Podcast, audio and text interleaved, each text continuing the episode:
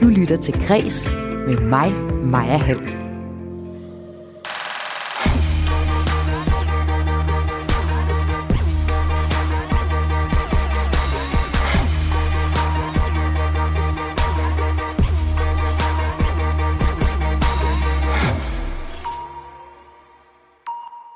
Genåbningsplanen giver dele af kulturen datoer til at planlægge, men giver planen ro?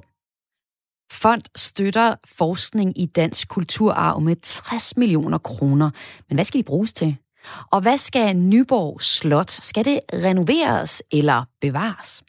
Det er nyhedsoverskrifterne fra den her uge på Kres, som vi skal tale om i fredagspanelet i dag. Jeg hedder Maja Hall. Velkommen til Kres.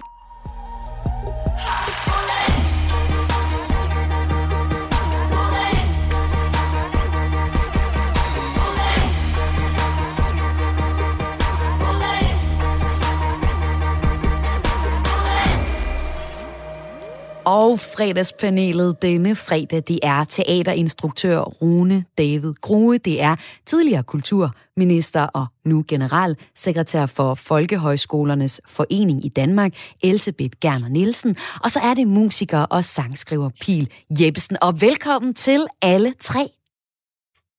Tak. tak. Lidt forsigtigt lyder det altid her, fordi i er jo alle sammen med online, men vi er ved at vende os til at holde både professionelle møder og fredagsbar sådan online. Er I ikke ved at gøre det? Eller hvordan ser det ud, Rune? Jo, lidt. lidt til lidt Jo, det er, det, det er blevet meget en del af hverdagen, for mit vedkommende i hvert fald. Ja, det tror jeg, det er hele vejen rundt. Jeg kunne godt tænke mig lige at knytte lidt flere ord til, øh, til jeres præsentationer, og så også øh, høre, hvordan jeres uge har været. Fordi her i panelet, der tager vi en lille smule tidligt øh, pul på øh, weekenden, og åbner det med en fredagsbar her kl. 14 sammen med dig, der lytter med. Og øh, vi skal lige høre, hvordan ugen er gået, så vi kan lægge den bag os og kigge fremad og kigge ind i weekenden. Og lad os starte med dig, musiker og sangskriver Pile Jeppesen. Jeg skal jo egentlig sige tillykke allerførst, Pil, for du er en af de 10 musikere, der netop har, øh, er kommet med i DR's karrierekanon. Ja, jamen tak. det er så fedt. Det er jo en karrierekanon, der hvert år bliver udvalgt. En blandt jer 10, eller en blandt jer 1500 artister, der har øh, tilmeldt jer. Og øh, navne, der er kommet ud af den, er jamen, for eksempel Katinka, Minds of 99. Har du selv nogle favoritter i øh, karrierekanonen? Tidligere vinder? Øhm, Altså, jeg synes faktisk, at det er en virkelig hård gruppe, en hård kerne af, af mennesker, der er kommet ud. Øh, jamen, kan tænke, at det er helt klart en af, en af dem, men faktisk dem alle sammen. Ja. Synes jeg øh, har gjort det virkelig godt, så det er jo virkelig spændende. En spændende ting at være med i. Og øh, nu er du så udvalgt, men det er jo faktisk noget, I har vidst et stykke tid. Altså, det har jo været hemmeligt. Hvordan har ja. det gået at skulle, øh, og ikke måtte skrive det på sin Facebook-side til ens fans, at man faktisk er med i øh, karrierekanonen? Jamen det har været lidt øh, antiklimatisk, altså ja. øh, fordi ja, vi jo netop har, har fået det at vide, og så, så har jeg, vi jo ikke rigtig kunne dele det med nogen. Øhm, så det har været lidt svært at forstå faktisk, øh, er der flere af os, der har, der har talt med hinanden om, at det er, det er først ligesom nu jo, at det er blevet offentliggjort, og vi ligesom kan fejre det rigtigt. Så det ja. har da været lidt underligt. Men, men skal du så fejre det egentlig her i weekenden? Ja, altså det, jeg, jeg har faktisk gået og fejret det lidt hver dag. Altså, ah, sådan. En, det, er en god, det er en god måde, ja, det synes jeg. Ja. ja.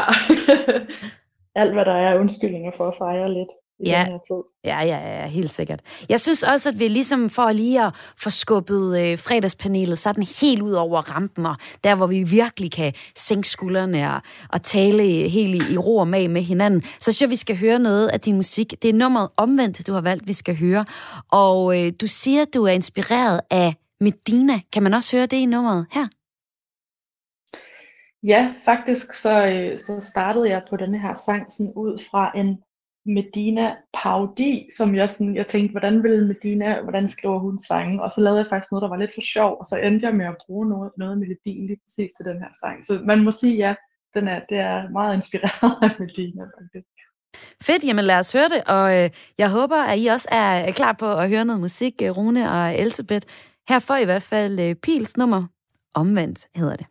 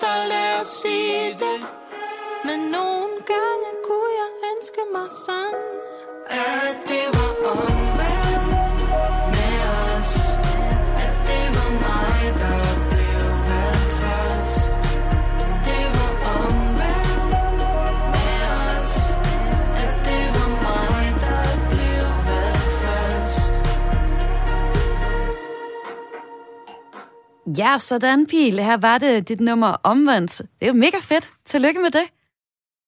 Tak. Nå, men lad os også lige høre resten af panelet. Elsebeth Gerner Nielsen, du er også med i panelet i dag. Du er i dag generalsekretær for Folkehøjskolernes Forening i Danmark, og så er du også tidligere rektor for Designskolen i Kolding, og har været kulturminister fra 98 til 2001.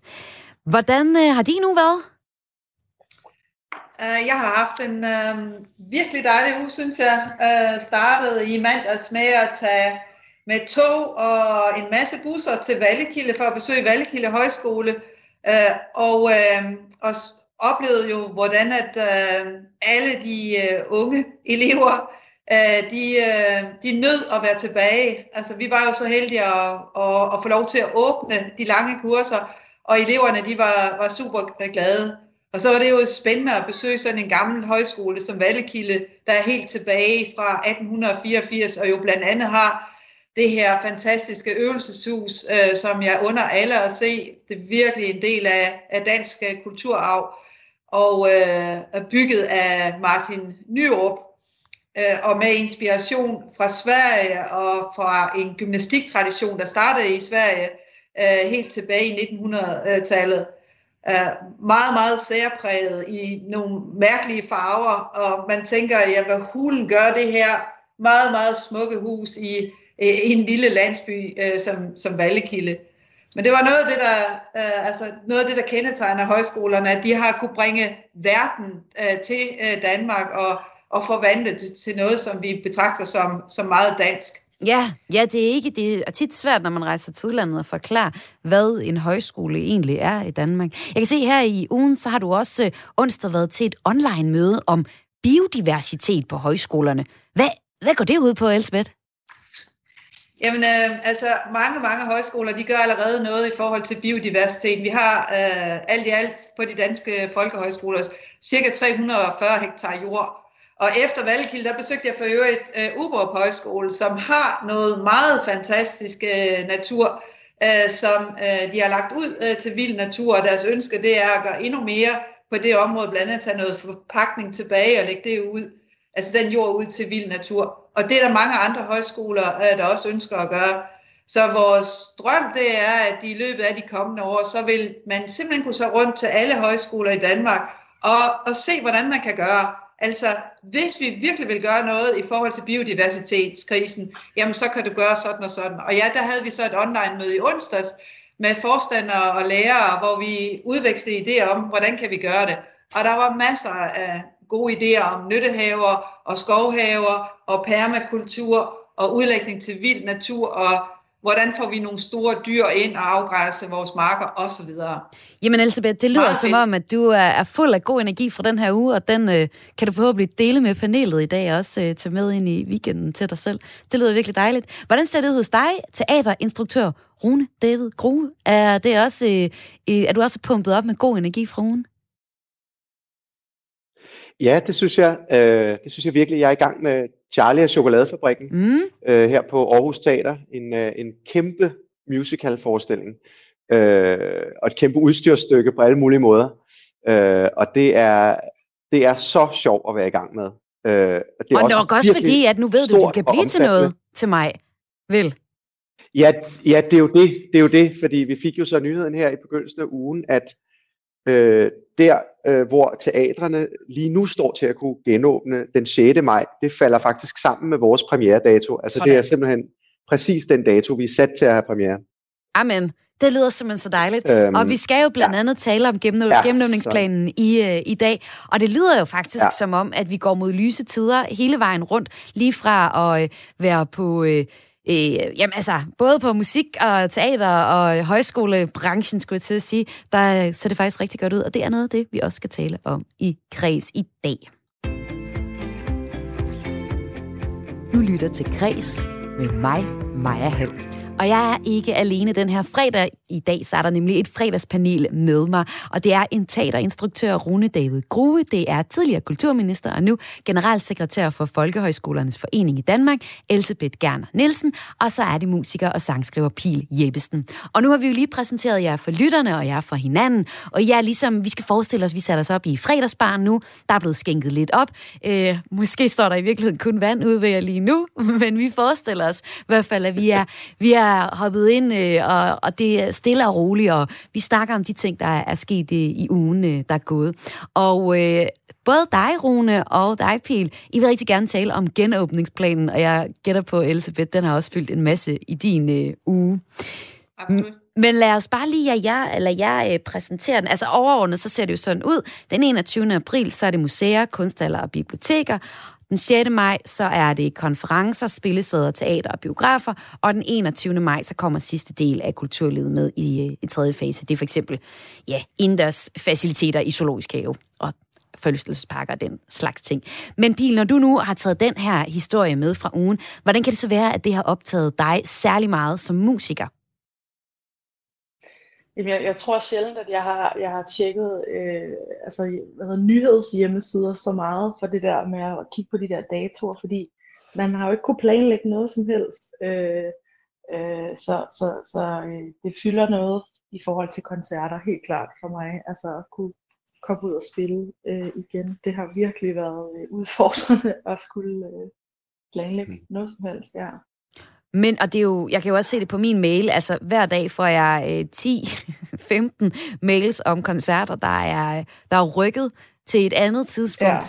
Fordi at nu troede de, de kunne holde koncerten på det her tidspunkt, men nu bliver det på et andet tidspunkt. Ja. Altså tør du, tør du så tro på, at I kan spille øh, semifinale den 22. april for et eller andet slags publikum? Ja, altså vi har jo fået lidt denne her koncert lovet, og det er jo ret vildt i den her tid faktisk. Og det er fordi, at det er en DR-produktion, og så er det jo bare nogle andre regler, der gælder. Men om vi får lov til at få et øh, lille publikum ind, eller om det simpelthen kun er for juryen og de andre deltagere, vi skal spille, det er stadigvæk øh, uvist. Så øh, så, men koncerten bliver gennemført uanset hvad, så det har jeg jo i hvert fald at se frem til. Det hvad, hvad gør forskellen egentlig for dig, om der sidder nogle øh, jurydeltagere og ser dig, eller der også er, er andre publikummer med? Jamen det er jo hele, hele rummets energi. Altså mm. normalt så, så ser jeg en koncert som sådan en, det er jo både en energiudladning fra scenen, men man, man som, som musiker får man en masse igen fra publikum. Øh, sådan plejer det i hvert fald at være, vil jeg sige, hvis der er god stemning. Og det, det er der jo ikke så meget af, hvis det kun er en, en, en jury, der står sådan og, og skuler lidt med, ja. med armene over korset. Uh, det kan jeg godt forestille mig. Ja, ja, er, er stor forskel, tror jeg. Så jeg håber da helt klart på et publikum, det vil være dejligt. Og Rune, du siger jo så, jamen, øh, vi får et publikum til Charlie og Chokoladefabrikken, når I sætter det op på Aarhus Teater her den 6. maj. Ja, det, det håber vi i hvert fald på. Altså det, det, er jo, det er jo sådan, det ser ud lige nu. Man er jo, man har jo vendt sig til at være sindssygt omstillingsparat. Øh, også ved at være lidt træt af at være så omstillingsparat. Men, øh, øh, men ja, sådan ser det ud lige nu. Og hvordan gør I egentlig rent praktisk lige nu? Altså øver I med mundbind på, eller hvad gør I? Jamen altså det som jo... Altså jeg håber jo, at den 6. maj bliver, kommer til at markere afslutningen på måske en af de besynderligste perioder i, i dansk teater, fordi vi har jo gennem hele den her lockdown produceret teater. Altså det vil sige, at vi har afholdt prøver, faktisk fuldstændig som vi plejer, og lavet forestillinger helt færdige, øh, velvidende, at de sandsynligvis aldrig vil blive spillet for et publikum. Og det er jo fordi hjælpepakkerne er skruet sådan sammen, at, øh, at det øjeblik landet genåbner, jamen, så ophører også kompensationen. Så man er nødt til så at sige at have varer på hylderne, ellers er der ikke nogen indtægter øh, når teaterne åbner. Og det har jo gjort, at, at øh, vi alle sammen har, har gået på arbejde og lavet teaterforestillinger, øh, mens, øh, mens rigtig meget andet af landet har været lukket ned. Øh, en højst speciel følelse, og ja, der er nogen, der har prøvet med mundbind og visir og sådan noget, men øh, for eksempel på den her forestilling, der er det sådan, at lige så snart vi er ude på teatrets øvrige område, kantiner og sådan noget, så har vi mundbind og holder afstand, og hvis der kommer mennesker ind i rummet, der ikke har noget med produktionen at gøre, har de også mundbind på. Men skuespillerne, når de er på scenen, så gør de i princippet, som de plejer. Øh, fordi det vi, skal la- det vi laver, det er, det, det er umuligt at lave scenekunst og holde hele tiden to meters afstand til hinanden, eller når jeg synge, som man for eksempel gør i en musical, yeah. øh, som vi jo ved er noget af det, der, der smitter allermest. Øh, så jeg har heroppe i, i mit lokale, lige om lidt skal jeg se en gennemspilning, hvor 15 mennesker står og skråler af deres lunger Nej, hvor er jeg misundelig. Øh, skal og, du virkelig det? Ej, og skulle der være... Ja, det er selvfølgelig, det kan jeg godt forstå, og jeg synes også, det er herligt og vidunderligt at være i, men det jo, kan jo også føles mærkeligt, når resten af landet er lukket ned, og man lige så snart man går ud af lokalet, tager mundbind på, og i øvrigt mm. helt afholder sig fra at kramme hinanden sådan, øh, under private former og den slags, så kan det føles rigtig mærkeligt, og også, øh, altså man kan også blive nervøs, øh, særligt dengang smitten var meget høj, så kunne det føles virkelig underligt, at vi skulle bringe os selv, kan man sige, i, i farezonen, øh, fordi at, at, øh, ja, at ting nogle gange er, som de er. Og Elisabeth, Gerner, nu skal jeg simpelthen også lige høre dig. Du er tidligere kulturminister. Jeg kunne også godt spørge om, hvordan det går med at få højskolerne åbnet, og der er jo masser af praktikaliteter i det. Men som tidligere kulturminister, er du lidt glad for, at du ikke er det lige nu? Ja, det må jeg sige. Altså, og så vil jeg gerne benytte lejligheden til at sige, at jeg, altså, jeg tror, at uh, vores nuværende kulturminister vil gå over i historien som den, der har skaffet allerflest midler til kultur nogensinde. Nå. Uh, og, uh, og uden at, at få rigtig noget tak for det. Øh, altså fordi, at, ja, det er jo ikke fordi, jeg ikke forstår kulturinstitutionerne og den enorme frustration, der er. Men øh, når det så er sagt, så er jeg så imponeret over alle de penge, at hun har skaffet gang på gang. Øh, og som jo har gjort, at, altså, at vi kommer nogenlunde sikkert igennem alle sammen. Ikke med et overskud osv., men altså, det er jo begrænset, hvad vi har set af konkurser for eksempel, og og det er så set i lyset af, at vi står i det, altså måske den værste krise nogensinde siden, øh, siden 2. verdenskrig. Men vi har da set flere, for eksempel af Pils kollegaer i musikbranchen, der simpelthen siger, at, øh, at nu øh, kan de ikke få tingene til at løbe rundt mere. Jeg kan huske, vi har haft en her på Radio 4, der nu er droppet med at, at spille, jeg tror det var trommer i Tina Dickows band, og nu må man ikke hænge mig op på den detalje. Men nu var hun i stedet for en, der podet i de her covid-19-telte. Så der er der mange, der lider underne. Ja, altså, jeg, jeg siger ikke, at der ikke er nogen, der lider. Uh, vi, jeg synes, altså, alle lider under ja. det her. Uh, det, det er jo frygteligt. Altså, sikkert en krise, vi er i, uh, og har været i nu i mere end et år. Uh, men jeg forsøger bare at sige, at, at, vi er, at, at vi er trods alt privilegerede. Vi lever altså i et stærkt velfærdssamfund, og, og jeg synes også, at vi har en kulturminister, der har, der har gjort det, at, at altså, altså gjort rigtig meget for at hjælpe kulturen øh, igennem. Men, men det er jo ikke fordi, jeg synes, at vi ikke skal kritisere regeringen sådan generelt for den håndteringen af coronasituationen. Og det skulle også være mærkeligt, hvis regeringen slet ikke begik nogen fejl. Men altså, øh, det, hele genåbningsdiskussionen har jo efterladt en hel masse øh, spørgsmål. Altså, hvad kan det være, at man ikke har lavet aktiviteter, der foregår i den, altså udenfor åbne langt tidligere. Det viser sig jo, at der ikke er særlig meget smitterisiko ved det, osv. Øh, for vores eget vedkommende, jeg fatter simpelthen ikke, hvorfor man ikke lod højskolerne åbne på en helt anden måde, end den man gør nu. Uh, altså vi, vi bad om at få en model, uh, der har været succes med i Norge, jamen, uh, som, hedder, som vi kalder buffermodellen, hvor man simpelthen siger til eleverne, i kommer ind, og I skal være testet, og så kan I altså ikke komme ud igen, øh, før kurset det, det er forbi med nogle undtagelser selvfølgelig. Og den model er slet ikke blevet vurderet, selvom den sandsynligvis vil være den mest sikre måde at åbne højskolerne på.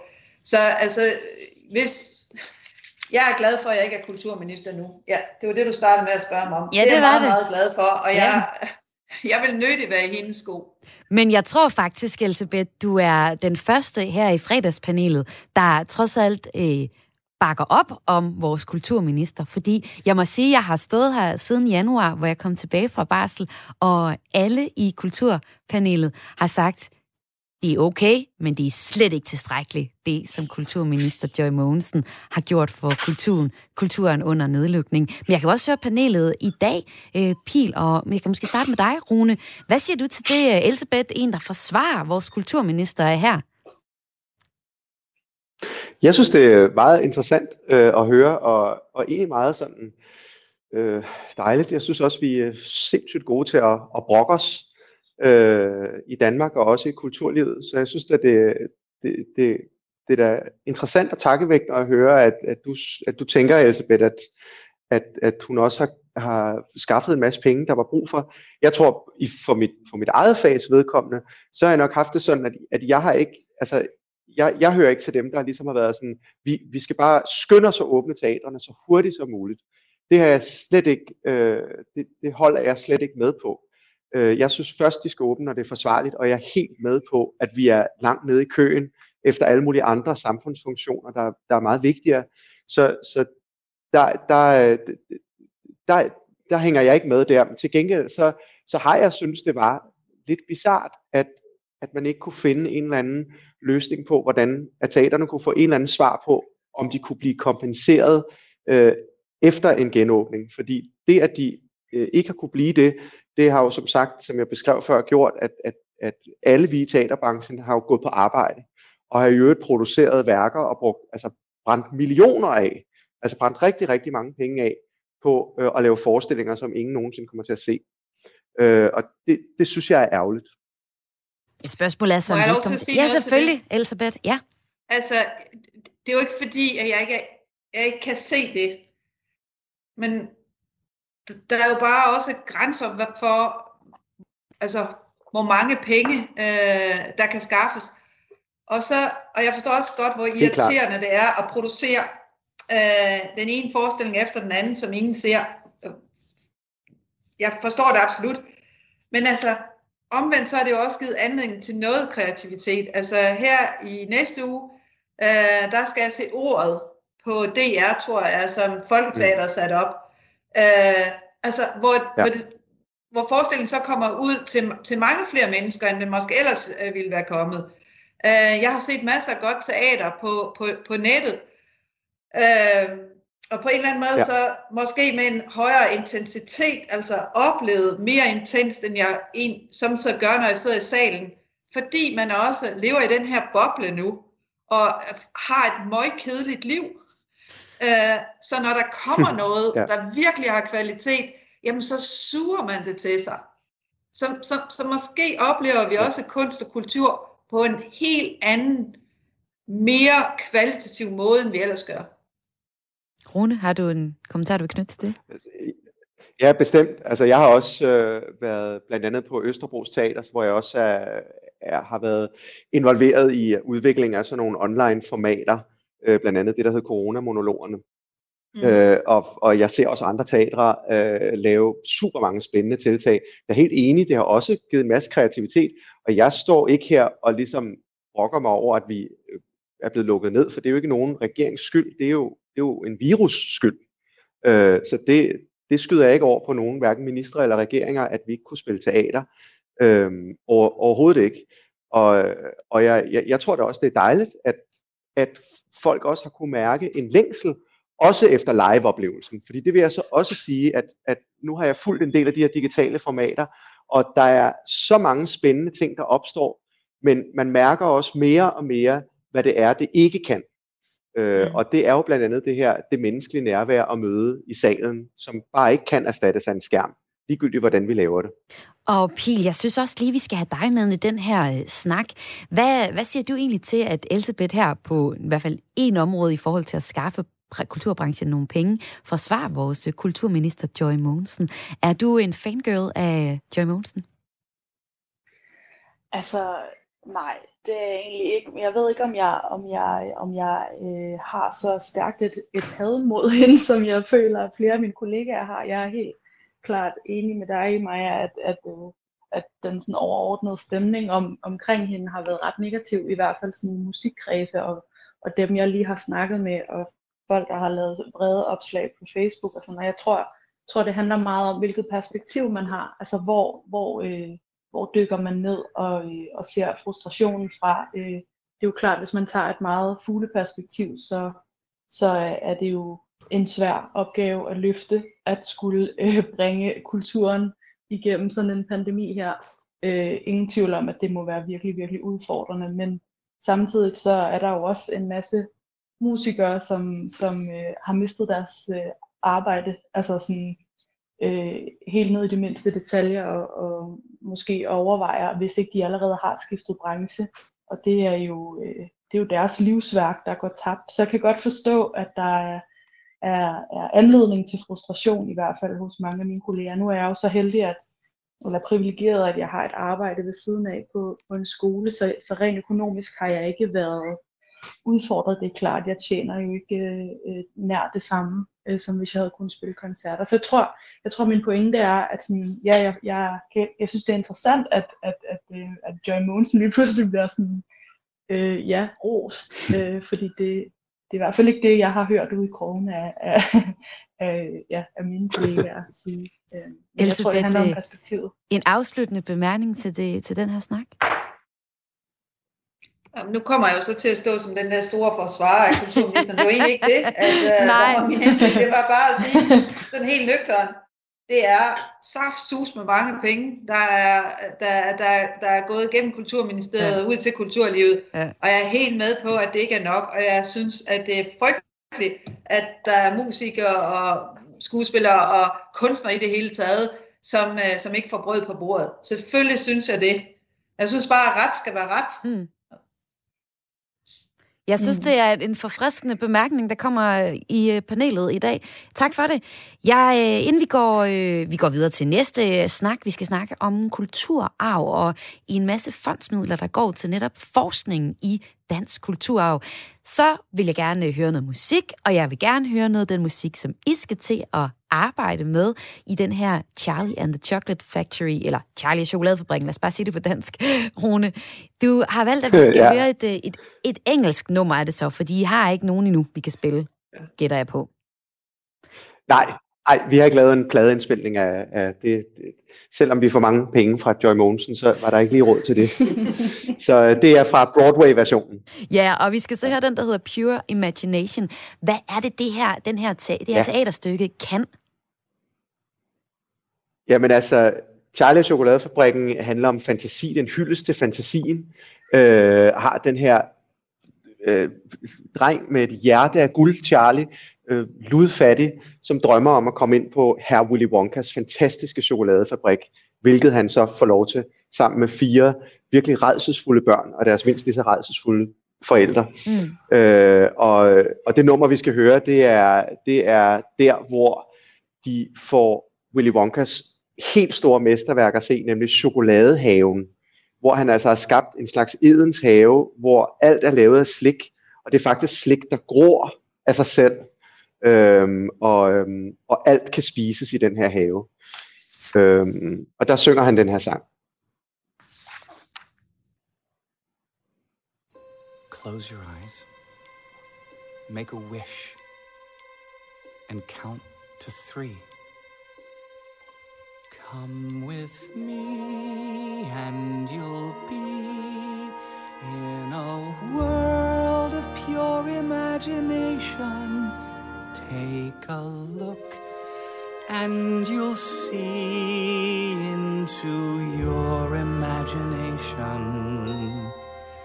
We'll begin with a spin, traveling in a world of my creation.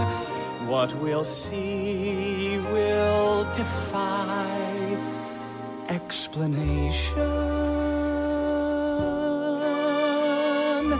If you want to view paradise, simply look around and view it. Anything you want to, do it. Want to change the world, there's nothing to it. There is no life I know to compare with pure imagination. Living there, you'll be free if you truly wish to be. I've been working on this for 17 and a half years. Yours are the first eyes ever to see it. A world made completely and entirely out of candy. What do you think, Charlie? Grandpa Joe, now I know I'll never have to dream again. For I've had dreams incredible, but here's a dream that is edible. Mr. Wonka, pinch us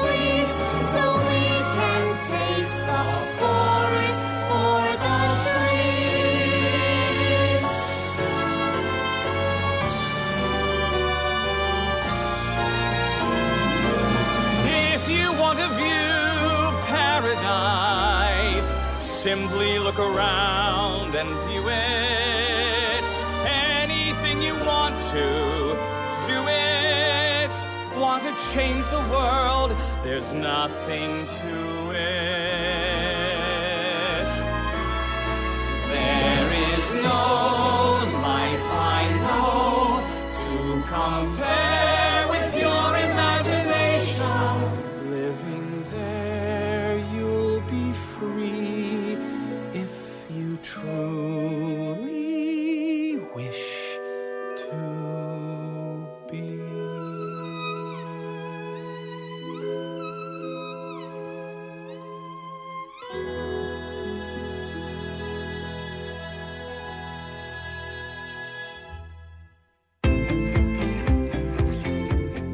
Du lytter til Græs med mig, Maja Hall.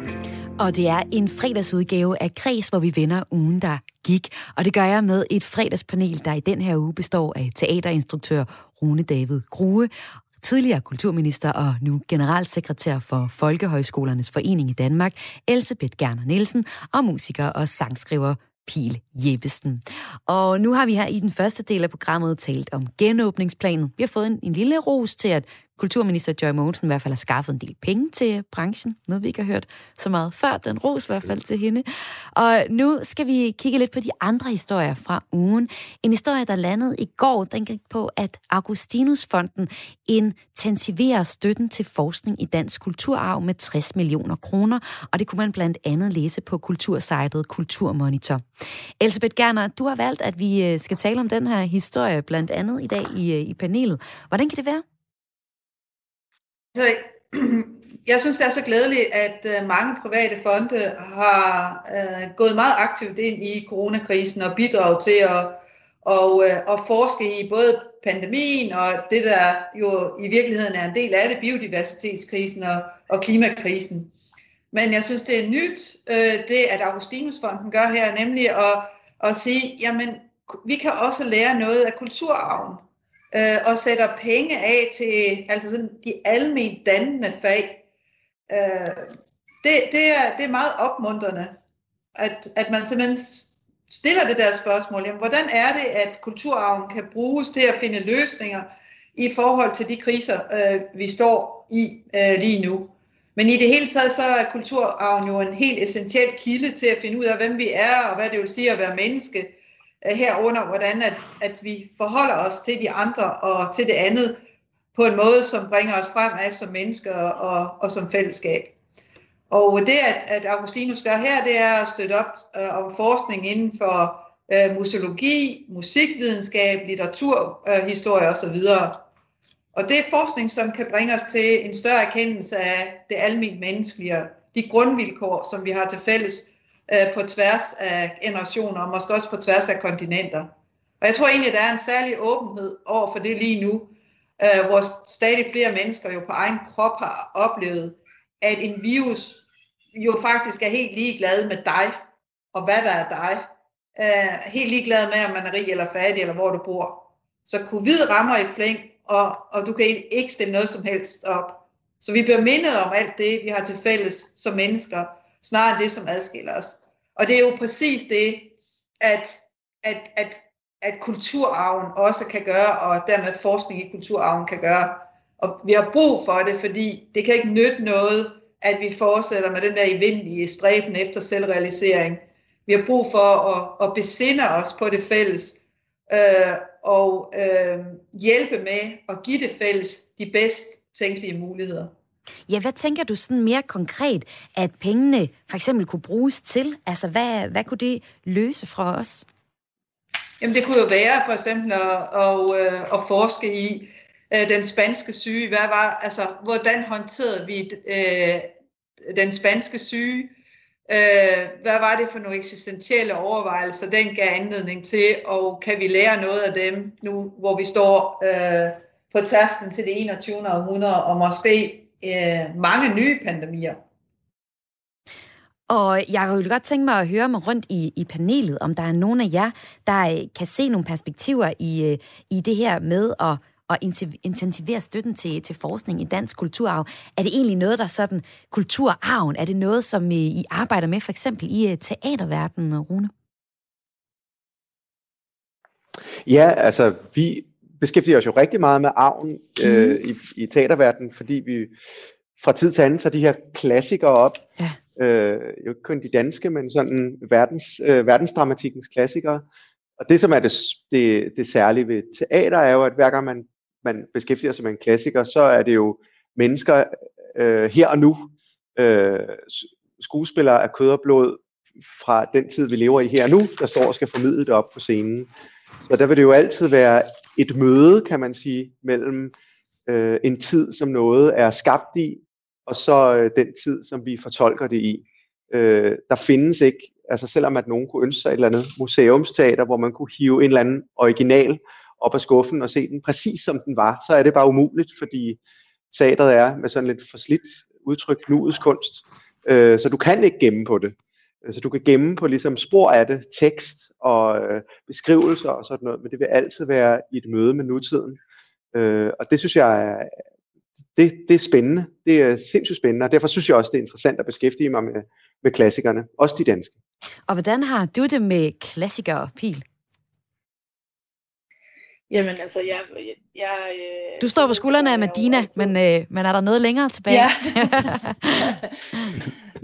øhm, ja, men måske, ja, måske ikke, men ikke så bevidst måske. Altså, sådan, jeg har da også øh, været ret øh, vild med, med, med nogle gamle danske sange, øh, som jeg kan huske, og nu kan jeg ikke engang huske, hvad det er for en. Ja, der er sådan en sang i højskolesangbogen, hvor det være. Åh, oh, det må du kunne hjælpe med, Elisabeth. Øh, Jamen, det er den med, det er den med, med krokus.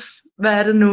Ej, jeg tror... Hvorfor kan jeg kun huske jo, det fjollede ord? Øh, det er den, der står krokus i min have. La, la, ja, la, la, lige præcis. La, la. Noget om helte. Noget om helte, lige præcis. Mm. Er det højskolesangbogen?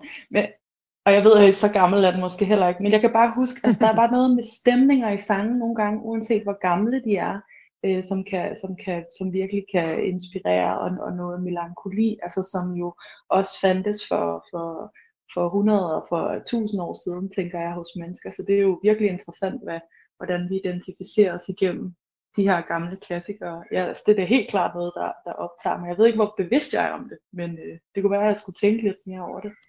Vi skal næsten... Jeg tror, den, ja. øh, ja. den øh, sang, du tænkte på, det er Livet er en morgengave. Er det ikke? af Halvdan Rasmussen. Hedder den det? Jamen hedder den ikke noget om helte? Den hedder faktisk begge dele. Jeg har lige Den hedder noget om helte. Den ja. hedder begge dele? Ja, den hedder ah, okay. begge dele. Okay. ja, ja. ja.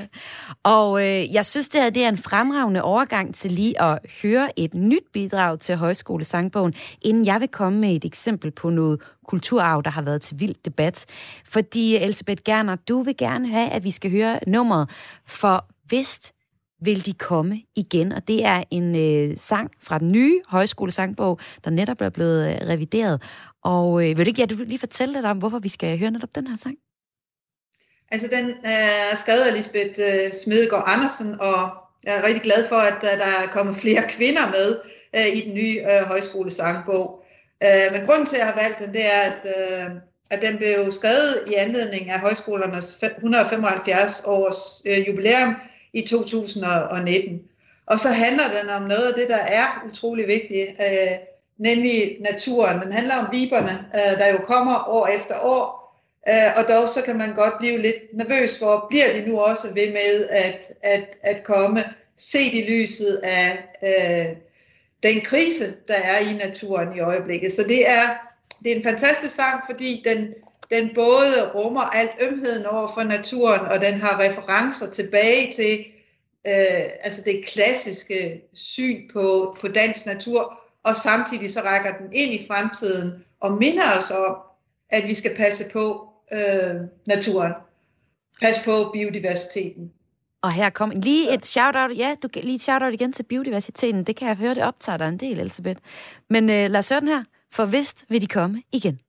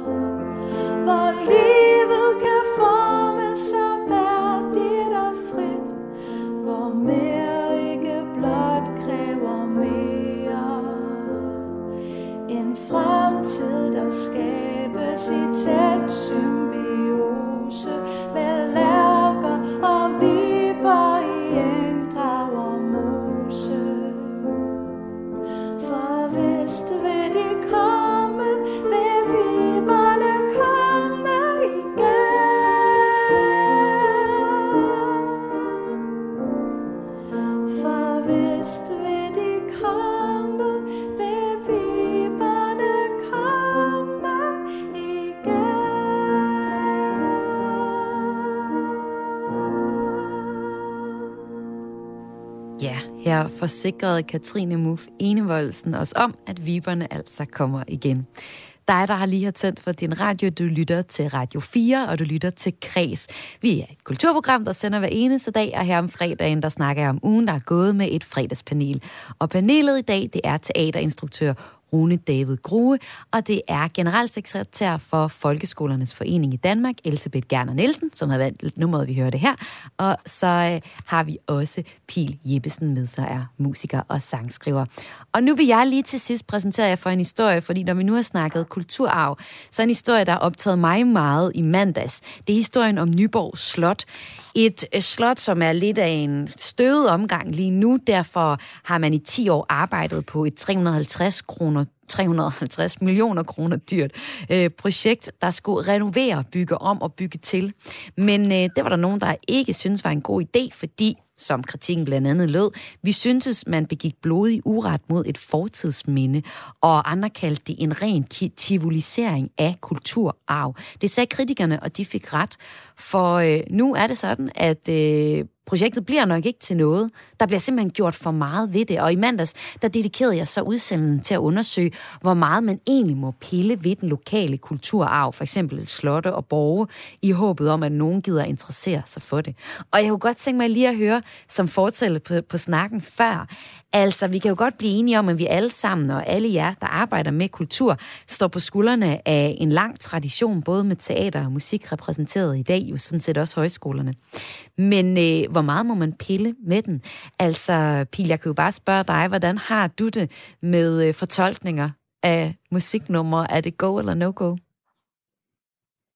Jeg synes, det er totalt go, men, men man skal have stor respekt for øh, originalen. Altså sådan, ja, må man øh, også godt tage kan... de helt store Whitney Houston, Beyoncé sange, og så øh, lave dem og fuldstændig om? Altså til sådan nogle, altså hvor man bevarer teksten, men synger det helt anderledes. Altså, altså nej, det synes jeg faktisk ikke. Altså jeg har mm. nogle gange hørt nogle, øh, nogle, nogle, nogle nye øh, tænkte versioner af, af, af nogle gamle klassikere, hvor, hvor øh, sangeren har, har, har taget sig den store frihed nærmest at lave helt om på melodien, hvor man nærmest ikke kan høre det den samme sang. Og så tænker jeg, hvorfor har du så valgt at lave et cover af den? Hvorfor så ikke øh, lave din egen sang? Eller sådan. Mm. Så jeg synes helt klart, at der, man skal have respekt for, for øh, det originale. Men det har I jo ikke særlig meget respekt for, øh, Rune. I elsker jo jeres branche at tage gamle øh, klassikere og så lave dem helt om. Hvordan har du det med det? Ja, ja, altså det har jeg da super fint med, med lige når det angår teater. Altså, okay, fordi, øh, så, der er, så det er ikke alle steder, man må altså, gøre hvis det? det kan, jeg, jeg, nej, men jeg synes, der er, total, der er stor forskel på for eksempel en bygning, mm. som du taler om her, ja, ja, ja. og så øh, en, en dramatisk tekst. Øh, jeg synes, det er to helt forskellige ting, fordi som jeg også sagde tidligere, så øh, du kan ikke spille en dramatisk tekst, sådan som den skal spilles, eller sådan som den oprindeligt var. Ja. For det er der ingen, der ved teateret nu, at det er nuets kunst, og der er ingen, der ved, hvordan man spillede den her på Shakespeares tid, eller hvad det nu er. Øh, den, den eksisterer ikke, før vi tager den op på scenen. Så vi, vi er nødt til at fortolke, og vi vil altid gøre det. Og i det lys, så synes jeg, at absolut alt er tilladt på en teaterscene med en klassiker, så længe det giver kunstnerisk mening. Øh, derimod, så kan jeg godt, i forhold til det, det du siger, Pil, jeg kan godt se også faktisk på teater nogle gange, at vi kommer til at lave nogle fortolkninger, som er nogle totalt konstruerede forsøg på at prøve at aktualisere et eller andet, hvor man måske i stedet for bare skulle have skrevet et nyt stykke, øh, og fortalt en ny historie, i stedet for ligesom at vride armen om på en eller anden stakkels gammel historie. Har du øhm, nogle eksempler så, på det? Så, så det er også derfor, jeg siger, at det må, det må give kunstnerisk mening. Ja, masser, men øh, det vil jeg ikke, men du vil ikke sige det, altså, det er også helt fair. Ja, det, vi skal ikke også, også selv, jeg er selv, jeg har selv øh, også måtte øh, kæmpe med både Shakespeare og Ibsen og alt ja. muligt, hvor man også støder ind i nogle ting nogle gange, hvor man tænker, jamen altså, hvor, hvor, hvorfor er det, jeg gør mig så, så kæmpe anstrengelser for at prøve at lave om på det her, sådan, så det passer ind i vores tid, når det nu tydeligvis ikke er for vores tid. Ja. Øhm, når det så er sagt, så synes jeg, med alle mulige andre ting, er jeg super, øh, altså sætter jeg super meget pris på, at man kan se spor af historien, og ting må sådan set for mig gerne være lidt støvede og, øh, og kedelige i godsøjne, når man møder dem. Altså der behøver ikke være bygget et helt tivoli op omkring noget, for at jeg interesserer mig for det. Øh, øh, som er historisk. Så der, der kan jeg godt lide bare at lade, at lade min egen fantasi også komme i spil. Hvad med dig, Elisabeth Gerner Nielsen? Er du til originalen, eller vil du hellere have en fortolkning, så den er lettere spiselig? Altså, jeg, jeg er meget enig med Rune. Øhm, jeg synes, at, øh, at når det gælder øh, klassikere på teateret, så længe det giver kunstnerisk mening, så kan man, altså skal man for guds skyld lege med det. Men det er lidt noget andet med bygninger, mm. øh, fordi at, at de jo ligesom øh, står til evig tid. Mm. Øh, så hvis man først har lavet noget om, så er det jo gjort. Øh, jeg sidder lige nu i ja. Kolding, hvor vi har Koldinghus, mm. og øh, ja, samt, ja. Mm. i 1808, der brændte øh, slottet, som I øh, sikkert ved, og øh, så stod øh, der en ruin i 100 år, og derefter gik øh, Inger Johannes Eksner ind og lavede sådan en meget nænsom restaurering, hvor man tydeligt kan se, at det her, det er en restaurering. Så det er ikke sådan, at man bare lader mm. som om, jamen det her, sådan her har det altid været. Vi, man kan gå rundt i, på Koldinghus, og så kan man se hele restaureringen, og man har en, en klar oplevelse af, at der er nogen, der har gjort noget her, øh, som, altså, øh, som, som er sket i vores tid. Det kan jeg godt lide. Altså, jeg, og, altså at, at man passer på kulturarven og øh, øh, værner om den, men ikke mere end at, at, at, at bygningerne fortsat kan bruges. Ja, i det konkrete eksempel her med Nyborg Slot, så er man så øh, et helt øh, lokalmiljø er træt af, at der ikke bliver gjort noget mere, fordi de jo så håber, at de kunne få flere turister til at komme og se det, altså ved at der bliver mm. øh, renoveret, men også lavet nogle tilbygninger og nogle lækre faciliteter, hvor der måske kunne blive afholdt nogle arrangementer øh, i. Så det er jo så selvfølgelig den, den konkrete ting her, hvor I ved Koldinghus har valgt at lave en lille restauration af øh, oprindelse, det oprindelige øh, nedbrændte hus. Kreds er ved at være færdig for i dag, så jeg kan ikke spørge jer mere. Jeg havde lyst til at spørge jer mere ind til det, men det er der ikke noget at gøre ved, fordi programmet er ved at være slut. Og jeg vil faktisk bare sige tusind tak for, at I var med som fredagspanel, altså teaterinstruktør Rune David Grue. Jeg glæder mig til at se Charlie og Chokoladefabrikken på Aarhus Teater. Tak fordi du var med. Og øh, yes, Pil Jeppesen, det skal du. jeg glæder mig til at høre meget mere fra dig. Du er jo en af øh, de øh, aspiranterne til, om vi kan komme til at høre meget mere i, øh, i radioen. Og også tak til dig, Elisabeth Gerner Nielsen. Og ellers, god weekend.